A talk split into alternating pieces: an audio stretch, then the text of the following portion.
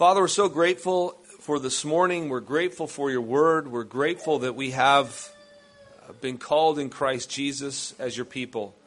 And we beg of you, Father, this morning to have mercy on us, to help us, to, to speak to us, to allow, give us eyes to see and ears to hear, so that we would not be self deceived, but self aware, that we would understand ourselves and we would understand our hearts and we would know what is going on and where it is we cover and, and uh, try to disguise and, and make ourselves look good to others. I pray, Father, that we would, we would be opened up before you and receive from you bountifully, for we ask this in Jesus. Amen. Well, two weeks ago, we walked through Genesis chapter 3. And if you recall, the whole topic of that sermon was what sin does. What does sin do? What, is it, what does it do? And what happened when Adam and Eve, the moment they ate of the fruit, he says, You shall surely die. Sin brings death. And with death comes shame and guilt and insecurities and meaninglessness and purposelessness and all kinds of issues in the life if you were to look at the world and you're to look around you and you're to see all the issues in the world, if you're to turn on your news or open your tablet or your phone and look at the headlines, what is that telling you? The world's just wonderful place, all is good. There's a mess. I mean, we're messed up, really. And seriously messed up. And you know what the problem is? Sin, which brings death. We have zombies walking around, people whose, whose souls are walking in darkness. Dead men and women walking, looking for life in all the wrong places. And so, this is what happens. This is what happened as a result of the fall. We're messed up. We're selfish. And then, once we, we're in a state of death, we constantly are trying to find some sort of life, something that will give us meaning, something that will give us fulfillment, something that will give us joy, and, and at least take away the pain. And so, we're caught in this vicious cycle of doing the more, the more stupid stuff that we do, the more guilt we find ourselves in, and the more we try, the more desperately we try to find a solution. And seeing this morning is the Advent season, and this is the season where we remember what that God promised long ago, right from the garden in Genesis 3:15. What did God promise? That he was going to send a savior, a deliverer, right? He was going to send someone. What was the savior going to do? He's going to deliver us from this death, deliver us from this the, the devil that has, has oppressed us, deliver us from this sin, this state. And God had promised throughout thousands of years, right? That he'd send his deliverer, his savior. And for a long time, God's people lived in anticipation, in longing. And this is what we do in the Advent season. We remember what God promised that He promised to bring His Son. He promised to save us from our despicable state. He promised to deliver us.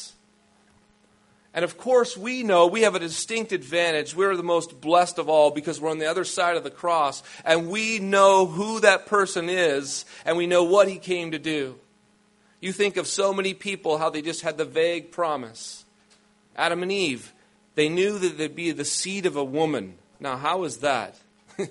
Talk about confusing. But they knew God would deliver and they had to wait. And so they waited and they waited and they waited but the deliverer came. And when the deliverer comes, we think that Jesus came to deal. What he came to do? He came to deal with the fundamental problem with all the earth, the fundamental problem with you and me sin and death, and our oppressor, the devil. He came to deal with it. However, what's odd is that if you're sitting here this morning and you're a Christian and you know in your mind, that, yeah, Jesus came to bring life and life to the fullest. He came that we might be free. He came that we might be delivered from sin, death, and the devil. Does it feel like it? You know, so often in, in our Christian lives, it seems like I know that Jesus is to do these things, but it doesn't seem like that's what's happening. I've been I read uh, recently this book that I read years ago. It's called Classic Christianity, and it's got some really good stuff in it. And in the beginning, he describes what I think is so true of so many Christians. And I want to read it real quickly. And, and I think that it really is, it's a good way of describing where so many of us find ourselves. It's the beginning of this chapter called Busy and Barren. It was another Monday morning, and I was inching along Central Expressway toward downtown Dallas, and the busiest schedule you can imagine. Once again, my eyes clouded with tears as I sat immobile in the snarled traffic. Why was I so miserable? Why were tears becoming an almost daily experience? What made this condition all the more perplexing was that I was already doing all the quote unquote right things the Christian world said I should. I studied the Bible extensively, memorized hundreds of scriptures, witnessed to everybody I met, and prayed constantly. My church commitment was total. I was there Sunday morning, Sunday night, Monday night for visitations, Wednesday night, plus other times for innumerable committee meetings. There wasn't much I, I could do, much more I could do in the church. But that's just the beginning. Wow. I was also in full time Christian service with the emphasis on full time. I was teaching in the Bible college and serving as a minister of evangelism for one of the largest churches in America, while at the same time serving as president of a ministry which I had founded. Whoa. I was writing Bible study books, doing a daily 50 minute radio broadcast, and teaching seminars all over Dallas and around the country. Busy? You better believe it. My frustration had nothing to do with a, desi- a desire for the world's goods. I had tried all that long ago in the business world. For all my adult life, to the age of 36, I worked to become a millionaire, seeking meaning and purpose to life and things. But that didn't bring satisfaction. I then, I then became the owner of my own thriving business, thinking that what I needed was to be my own boss. But that didn't change anything either. I socialized and even hobnobbed with Hollywood celebrities, but I found that they were just as empty as I was. I called it a life of cars, bars, and movie stars. But I still wasn't happy or fulfilled. Then, through a dramatic series of events, I learned that Jesus Christ had died for my sins and was raised again so that I might experience God's forgiveness and new life in Him. At that moment, I turned my life over to Christ. I prayed, Lord Jesus, if you can change me, come into me and do it. I sure need to be changed. And He did. For the first time in my life, I discovered what it was to experience love. God took a marriage that was healed from, headed for the rocks and put us back together. I learned for the first time the joys of being a father. I'd always been too busy before. No longer was, was I wrapped up in myself and, he, and headlong driving for success. I became more concerned with giving other, to other people the greatest message ever known to man and introducing people to the same Lord Jesus who had changed my life. Each day became a thrilling adventure. I had never been happier. But that was eight years ago. What happened? The tears only intensified, flowing freely down my cheeks as I reviewed my life. I thought again of the words to a song by Andraé Crouch Lord, take me back to the days when I first knew you. My heart was crying out to God as, as I softly sang the song to myself. It didn't make an ounce of sense. A few years earlier, my Christian life was vibrant, alive, thriving. Now it was tied up worse than this freeway traffic, bogged down and barely inching along. Where had I gone wrong? Today I realize my experience was not unique. As I talk with Christians all over the country, I hear them say, asking, What's wrong? Many of them are doing all the right things, quote unquote, just as I did. Yet they feel like they're race, racing madly on a spiritual treadmill. They're highly active but going nowhere. Many go from seminar to seminar, tape series to tape series, book to book, desperately trying to find the missing link that will make the Christian life really work for them. One gener- our generation has more Christian learning resources available than any generation in history. But I have to ask are we really better off? Are we more joyful? Are we more faithful? Do we have a deeper experience of God in His love? And then just a little bit later on, he says, We don't necessarily re- recognize that people, these people are hurting. On the outside, they may be smiling, repeating the usual Christian cliches, and performing the expected church functions.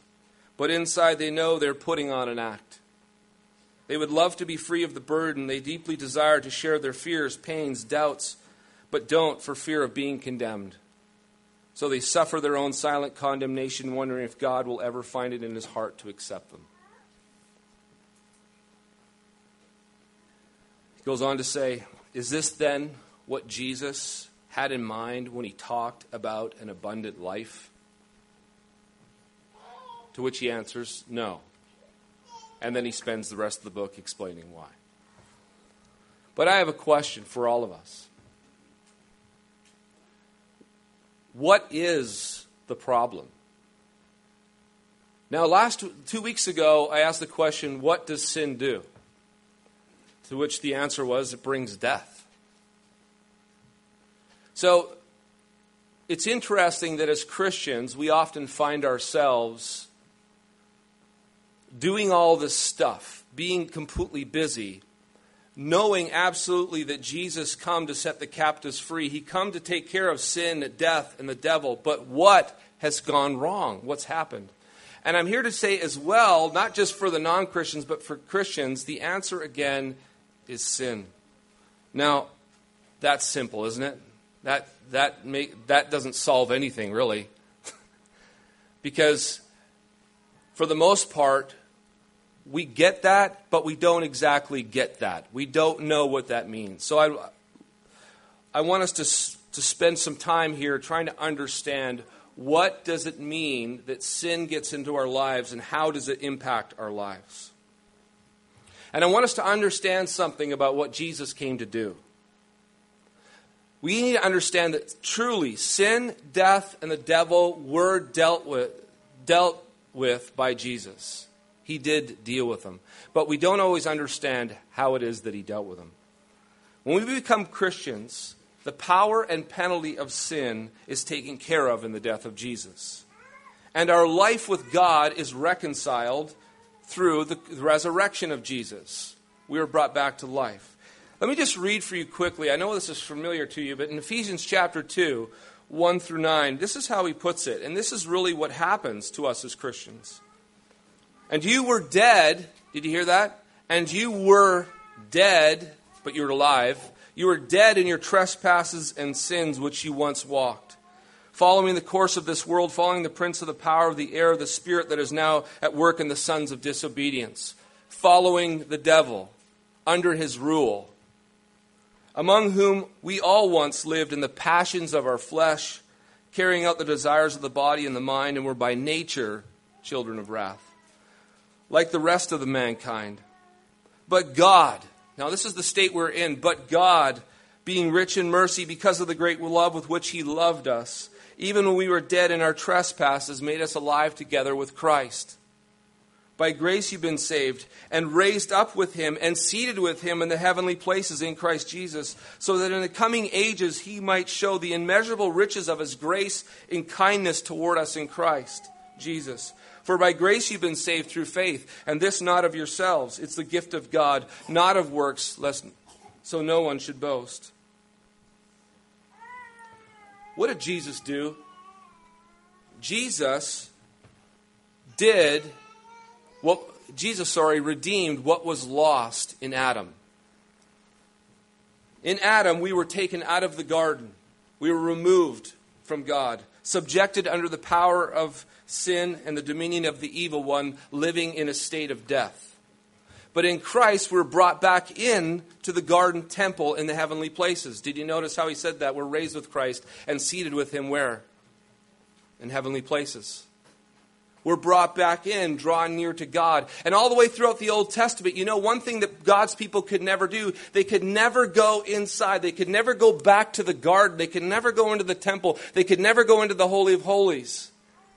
They could, God was showing that I am going to bring, I'm going to reconcile us again, and you're going to come back. And now we're united in Christ, we're united with God in the garden temple. However, even though we're brought back into the garden temple, we're reconciled to God, raised with Christ, and forgiven our sins, we all will notice something about our Christian lives. Sin still remains in our flesh. It still remains. And it will not be removed until the resurrection. So there's nothing you can do about it. Your flesh will remain your flesh till the day you die, and you're going to have to deal with it. It's going to be an issue for you. Here's the good thing when we sin, unlike Adam, you know what happens? We're not immediately tossed out of the garden and separated from God. Isn't that amazing? You think of that for a moment. Adam, the moment you sin, you die and you're separated outside the garden. Well, when we sin, we still remain in God's house. So that's, that's incredible that we're not, we don't have to, Jesus hasn't to be sacrificed all over again. We don't have to be outside and redo the whole process. We become children. We, get, we get to draw near. We're in the household. And as a result, sin no longer has the same power. It no longer creates the same kind of death, even though, sure enough, it does create a death. Having said that, however, there's something we need to understand. As Christians, sin still brings a kind of death in relationships. Sin still comes the same way. How does it come to us? It comes by way of tempting lie. Delicious lie the enemy puts in our minds. And then what do we do? We believe it, we go after it, and sin. And what happens? There's a kind of Uh, it's not the same kind of death Adam experienced because of what Jesus has done, but there's a kind of death that happens as a result. The problem, here's the problem though. When I say the word sin, we often think of big sins, the bigger ones, which we all know that we're supposed to repent of. We get that. But what I want us to see is that even the smaller sins in our lives, the issues in our lives, they create problems. Do you want to know why we, we live frustrated Christian lives? Do you want to know why we have the issues we have? It's sin. But it isn't the big stuff that you're thinking about. Turn, if you turn your Bibles to Revelation chapter 2.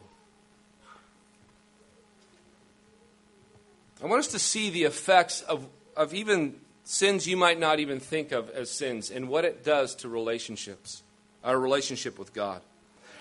Revelation chapter 2 through 3. Here, John is speaking to the churches, the seven churches in Asia.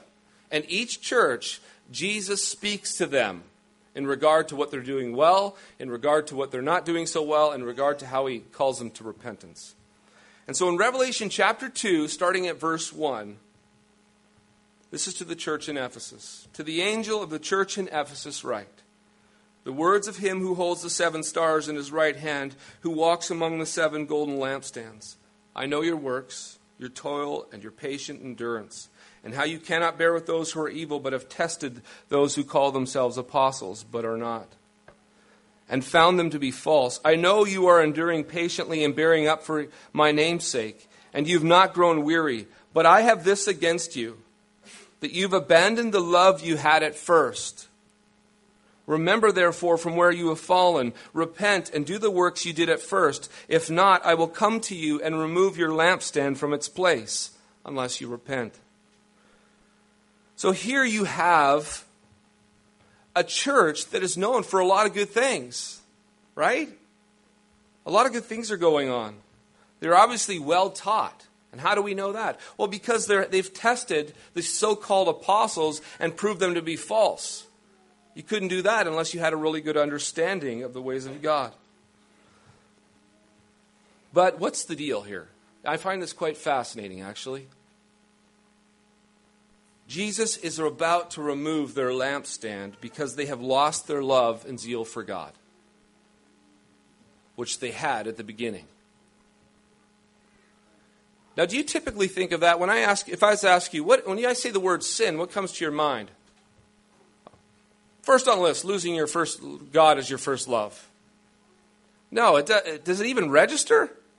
Usually not. We don't think of it. Yet, yet, what does Jesus say here? He says that, you know, this is a problem, and if you don't repent of it, I'm going to remove your lampstand. You'll basically have no, you'll have no witness in this city whatsoever. You will be, you'll become dead. So our lack of love for God is enough to receive a serious warning of Jesus removing his lampstand. Does that, does that not strike you as fairly significant? That strikes me as like, oh, wow. that's something like how well, how much my love for God, that's just, you know, that's just, that's the normal Christian experience, right? The older you get, the colder it is. Well, no, it's apparently it's an issue. But there's more. Now look at another church. Turn over to Revelation chapter 3, the next chapter, chapter 3, starting at verse 1. This is the church in Sardis. And to the angel of the church in Sardis, write The words of him who has the seven spirits of God and the seven stars. I know your works. You have the reputation of being alive, but you are dead. Wake up and strengthen what remains and is about to die for I have not found your works complete in the sight of my God. Remember then what you've received and heard, keep it and repent. If you will not wake up, I'll come like a thief, and you will not know at what hour I come against you. Wow. So clearly, there are some relational problems here with Jesus and the church. The church and Jesus have something, a problem. And here's what's interesting they have a reputation for being alive. So what does that? What do you think that means? It probably, they probably, if you were to watch them and see them, they're probably a pretty, a very lively bunch. And they've got a reputation by, because of their liveliness. But it's ironic about Jesus. Doesn't he always do this? He doesn't really care about, too much about how well you're doing on the outside. He knows exactly what's going on in the heart. This is what he does in the, in the Sermon on the Mount. He cuts right to it. But you are dead, he says you're dead. You're spiritually dead. You're apathetic. And it's a problem. And again, you're thinking, wow, that's a problem. It is. It's a serious problem. And if, you know, what's interesting is that if they don't repent of this hypocritical living, putting on the show, yet being dead inside, he says, I'm going to come against you like a thief in the night. Whoa. Again, it's serious. He's, he, Jesus doesn't want us to play around with deadness in our souls.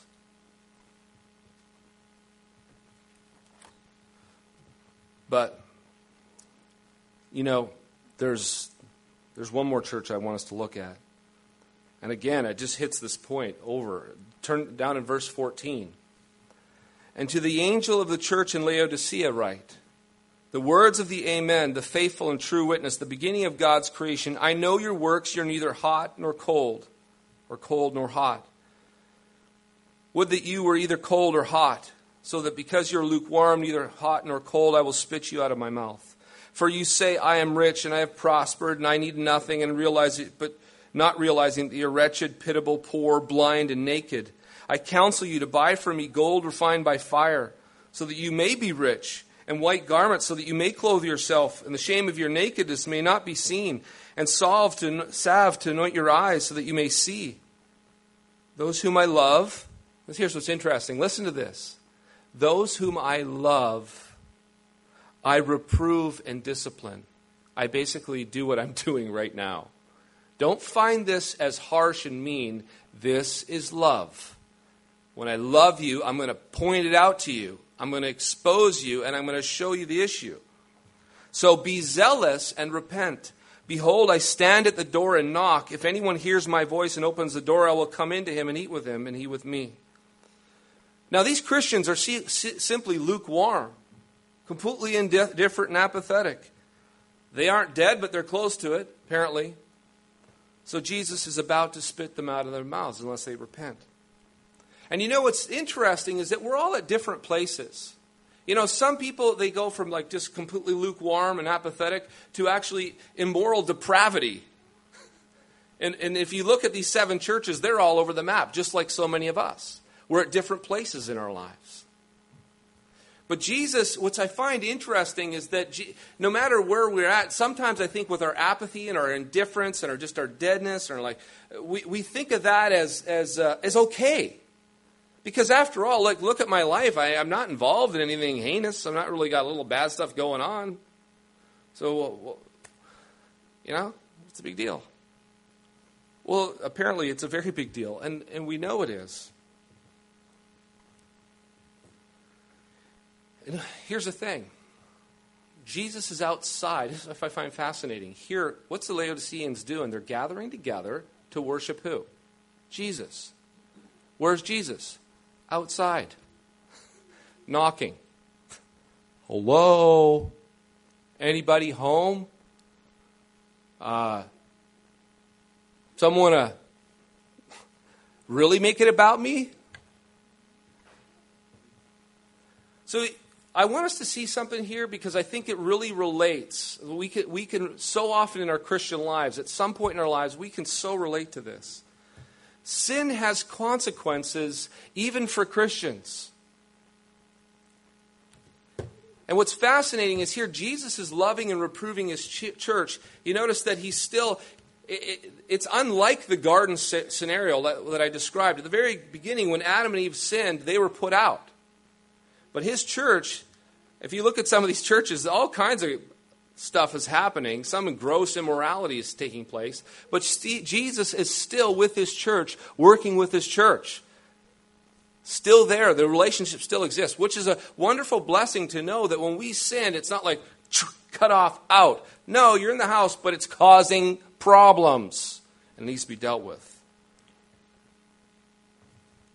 And the kind of sin doesn't have to be the big, obvious stuff, as hopefully we can see. It's even those the sins that we everyday Christians have in our hearts, but no one really pays attention to. In fact, after a while, we give them pet names.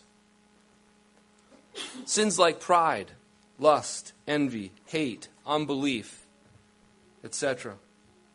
How many Christians do you know who love their enemies and do good to them? How many won't confess their sins to others because of their pride? How many have secret porn problems in the church? How many are racked with anxiety and depression because they believe lies instead of God's promises? How many gossip and slander others because they don't like them? How many envy what others have in light of what you don't have? How many are bitter for what is done to them? And we can keep going. And of course, a lot of these are obvious, but you know what happens so often is with so many sins, we can, we can kind of like get very comfortable with them in the community. There are sins that are taboo. If you were to mention them, it was like, you want to suck the air out of the room? But there are sins that we could just talk about and just, oh yeah, that's hilarious. That's exactly what I, I got the same one. You know, that are just, they're friendly. We, we get used to them. They're just there. But you realize something? Sin has consequences on relationships, especially our relationship with God. And it doesn't take a whole lot to see this. Just understand, think of how think of this. In our in your homes, you all go home, right? Have relationships in those homes. Now, when somebody sins against the other, they're not thrown out of the house and lose the name and cut off and you know, no, it just it affects the relationship. If i have a think of how small it needs to be. If i have a bad attitude toward my wife and that sometimes can be communicated in silence can't it? How does that affect the relationship? Well it can deeply affect the relationship. You can have a serious problem in your home can't you? Have you ever had serious problems in your home from a bad attitude of course you have. Bad attitudes, when people have bad attitudes, it creates relational problems. Now, how many people think, oh, bad attitudes, they're way up there? Well, in our homes, we get, we understand how relationships are hurt and wounded and broken by even coldness and indifference. Just treat somebody with a cold shoulder, and then all of a sudden they're wondering what's wrong. Nothing. What do you mean, nothing? Why are you treating me like this? No reason. What are you talking about? No reason. There's got to be a reason. Why are you so cold and different? I'm not cold and different. Yes, you are. No, I'm not. There's a relationship problem. I'm telling you. And it doesn't have to be that big. We all get and understand this in our own homes. We understand if relationships are not doing well, there's a sin issue going on that's not being dealt with. No matter how small you might think it is, even your bad attitude. You want to repair the relationship with your wife when you have a bad attitude and you're, you're being grumpy? Well, confess your grumpiness to them and deal with it and resolve it and restore the relationship. That's what we do. That's what we, we know we have to do. If we want to have a good relationship, we can't carry on like this. And here's, here's the thing about sin and consequences. Do you realize they're a beautiful thing? Do you realize pain is good? I thought the other day, could you imagine not having any sensitivity to the pain of heat, and all of a sudden you're eating this boiling hot soup and your lip starts falling off and you're wondering what happened. isn't it good that you like are aware and it caused you to pull back? It's a blessing. Pain, eh, the same way in relationship, in a relationship with God, if things aren't going well, if things aren't doing well, if we were to ask ourselves that question that was asked on that paper, how are you doing? And we're not doing well, what is the reason for it?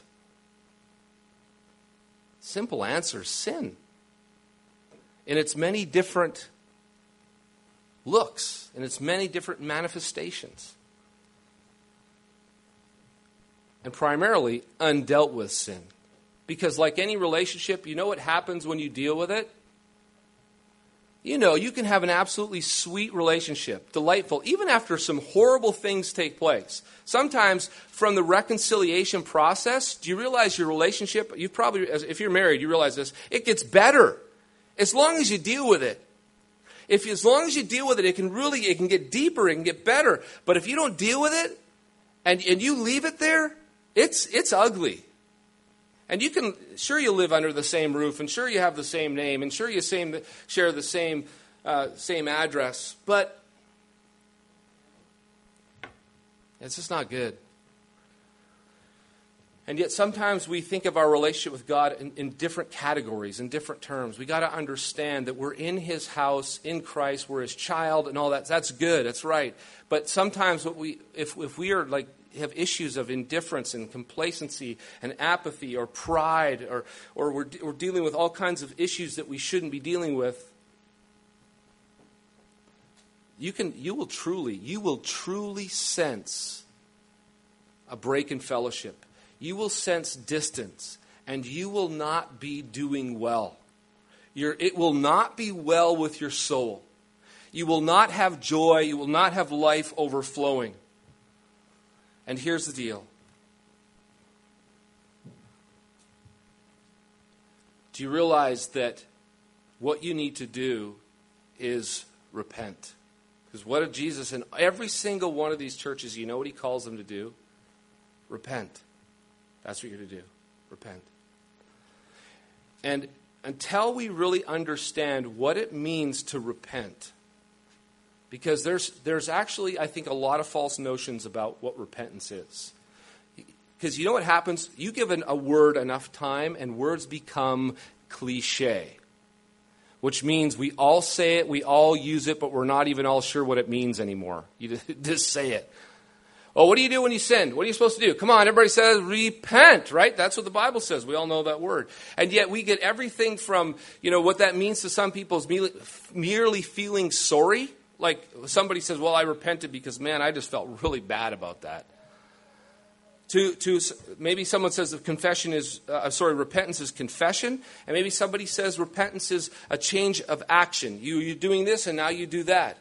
And i guarantee i know that there's enough confusion and misunderstanding even about the word that we all assume it's it just it's just cliche. You just say it. We know what it means. Repent. That's that's what we do and everybody's notion of it seems to be a little bit different.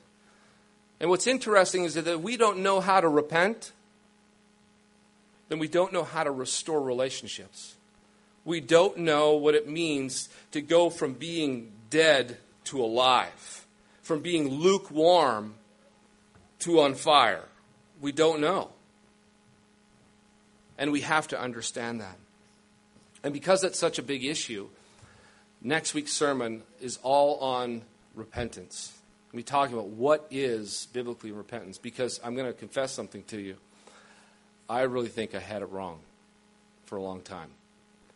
And and I and there are some important things about repentance that we need to understand. So if you're interested in finding out, come back next week.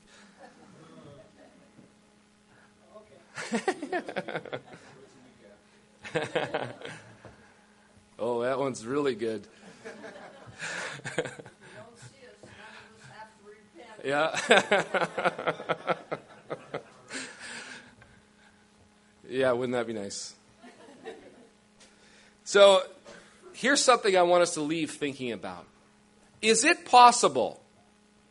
Is it possible that you're in here worshiping Jesus, but he's out there knocking? Possible, isn't it? All you need to have is a church of lukewarm people, apparently.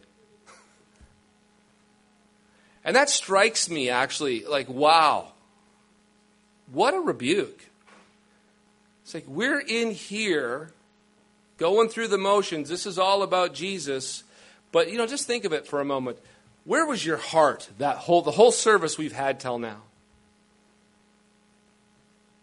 Because often is a heart cold, indifferent. There's words, man, you're drifting off, thinking about what you're going to do later, what's going on, you know, tonight, this afternoon.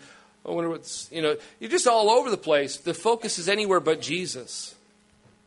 He really isn't the center. And I find that quite striking and quite concerning, even for myself.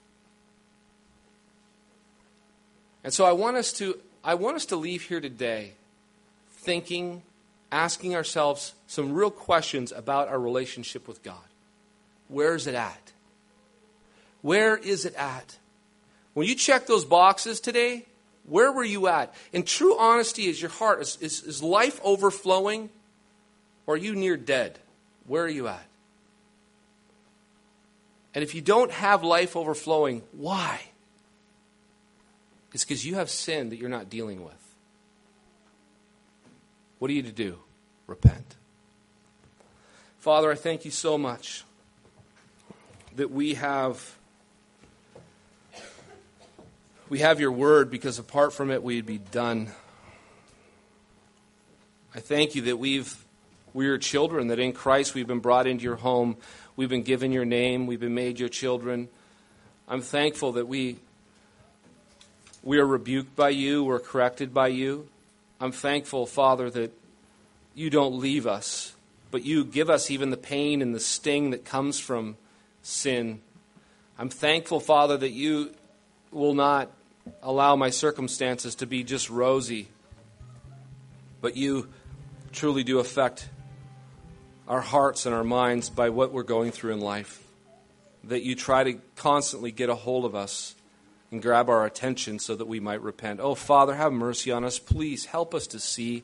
Give us eyes to see and ears to hear so that we would see, that we would hear, that we would repent and turn to you properly. In Christ we ask. Amen.